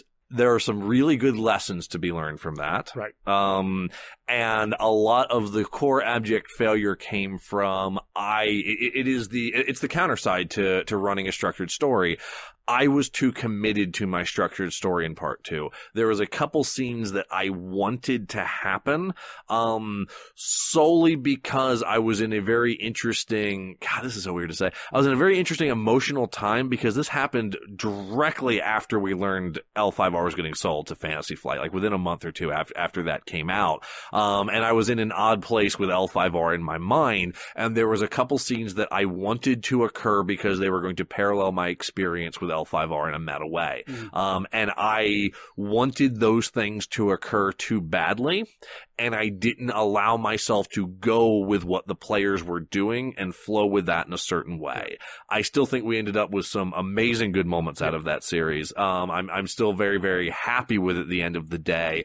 Um, but that was a series where the, the players were fully on board with what was going on, fully engaged with the story, and the G M was not responding to the players' actions. Um, and that's where my, I state my abject failure as a G M in part two. And when and if we do that, that is most certainly something we will open up right. and discuss. So, and, and that is why I have decided, as long as you're on board, I do want to do part two next. Okay. I want to, I want to move directly into that to be the next series, which again, there's a good chance it may be weeks or months before we can record, sure. maybe weeks or months before we actually release. So it's going to be some time, mm-hmm. but that is going to be the next series, because I do think this isn't just going to be the same lessons over and over yeah. again. It's going to be, in the first series, it worked. Here's why it's worked. Mm-hmm. Second's going to be like, it didn't work. Right. Here's why it didn't work, and here's how I recovered or how I tried to recover. Right. And I think that is going to be very valuable, possibly humbling. Uh, yes, it, it's it, it's it's an interesting it's an interesting tale that will be told. Yes, uh, and there's and we and we're not going to do all of it now, but right. there was some editing. Yes, magic there was. Yep. That happened to make that game a little different. And, there was. Uh, yeah, but we'll get into that sort of because that can be more interesting in context. Yeah. So we'll get to there, but. So those are all the questions I have. Uh, so we'll go one more time to the audience. If you have any questions for Jim or myself, please answer. Jim, I'll ask you, do you have any questions? I have, yeah, I, I do have a from the player perspective of, of, of the game. Um, one of the things I was most curious about is what were your expectations coming into that game? Because again, we, we had some conversation beforehand. Obviously, you were very familiar with the One Shot podcast before, and again, their typical environment, and then again, me coming like, "Hey, we're going to run a serious game." Um, what were your what were your expectations going into that game of what you thought you were going to play? I guess. Um, It, I think I, it, to me, it's funny. Um, I was terrified. Yeah. Yeah. Um, again, when we talk about in the series, you know, I had a podcast, had some listenership, nowhere near what One Shot had. Here's an opportunity for me to be on that show, to, you know, represent my show, hopefully get a bunch of people to start listening to our show. So I wanted to make sure I did a good job, you know, so I was really, really focused on making sure that I came to the table and role played well. I wanted to represent my, you know, the R P G Academy. We also drove, I think, like five, six hours to a city I'd never been to before. I met James for the first time in person. I was sleeping on his couch.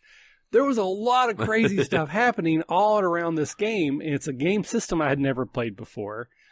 And, and, you know, I've said it before.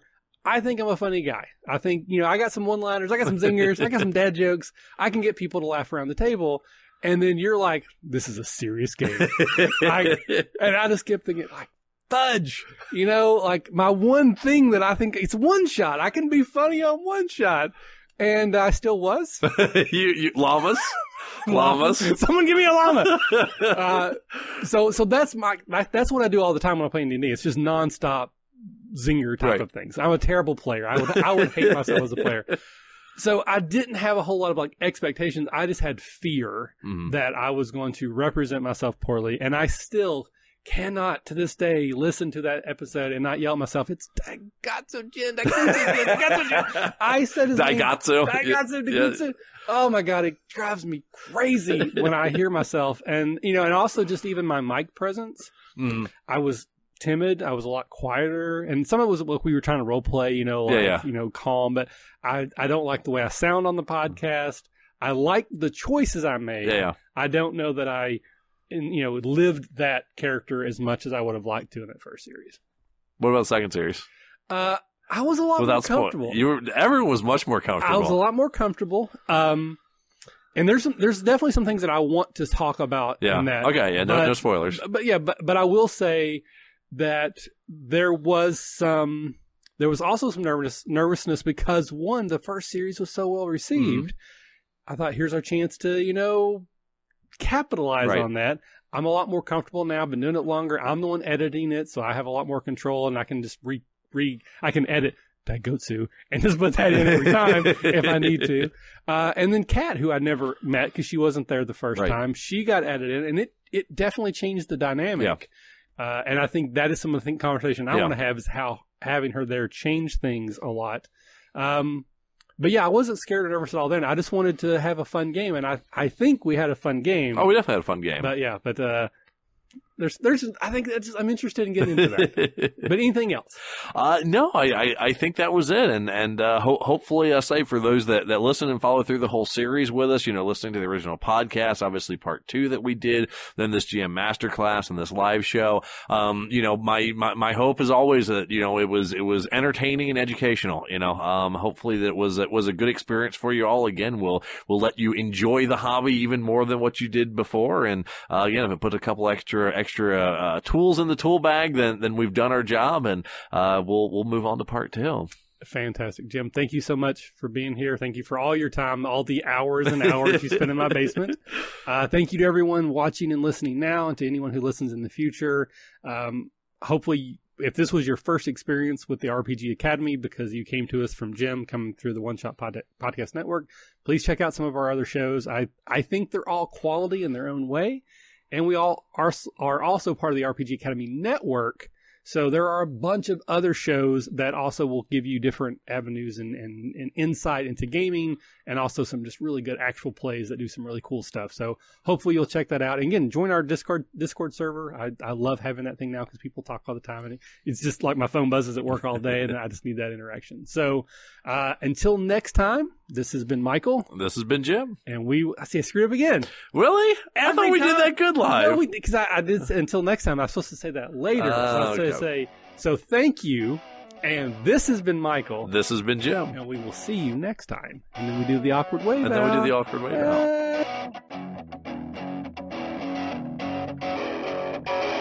out. Thanks for listening to the R P G Academy podcast, the flagship program of the R P G Academy network. If you enjoy what we do here, then please check out the r p g academy dot com and visit our site partners for additional entertainment and gaming advice. We do this out of love for the hobby and for you, our fans. The podcast and site content will always be free for you to enjoy and utilize. But we do have expenses related to the show. If you'd like to help out in any way, please visit patreon.com slash VRPG Academy and check out the rewards we are providing for your monthly pledges. We use all funds that come in to improve the show and give you better content and quality. And if you don't have the coin to spend, don't worry. You can still help us out in many ways. You can subscribe to our show on iTunes and or Stitcher Radio. You can leave us a five-star review. Also, if you clear your cookies and you visit Amazon or the Drive-Thru R P G site through our portal, we get a small percentage of what you pay, and it doesn't cost you anything extra. Just like any R P G, our site works best with open lines of communication. We love talking with our listeners about everything. Please contact us with any questions, concerns, and comments that you have. We also love to hear feedback and experiences from your own games. You can email us via podcast at the r p g academy dot com and reach us on social media, such as Facebook and Google Plus, at the R P G Academy. But Twitter is usually the fastest way to reach us. You can find my favorite co-host, The Caleb G, at The Caleb G. And you can find my favorite co-host, Michael, at The R P G Academy. Thanks for listening, and as always, if you're having fun, you're doing it right.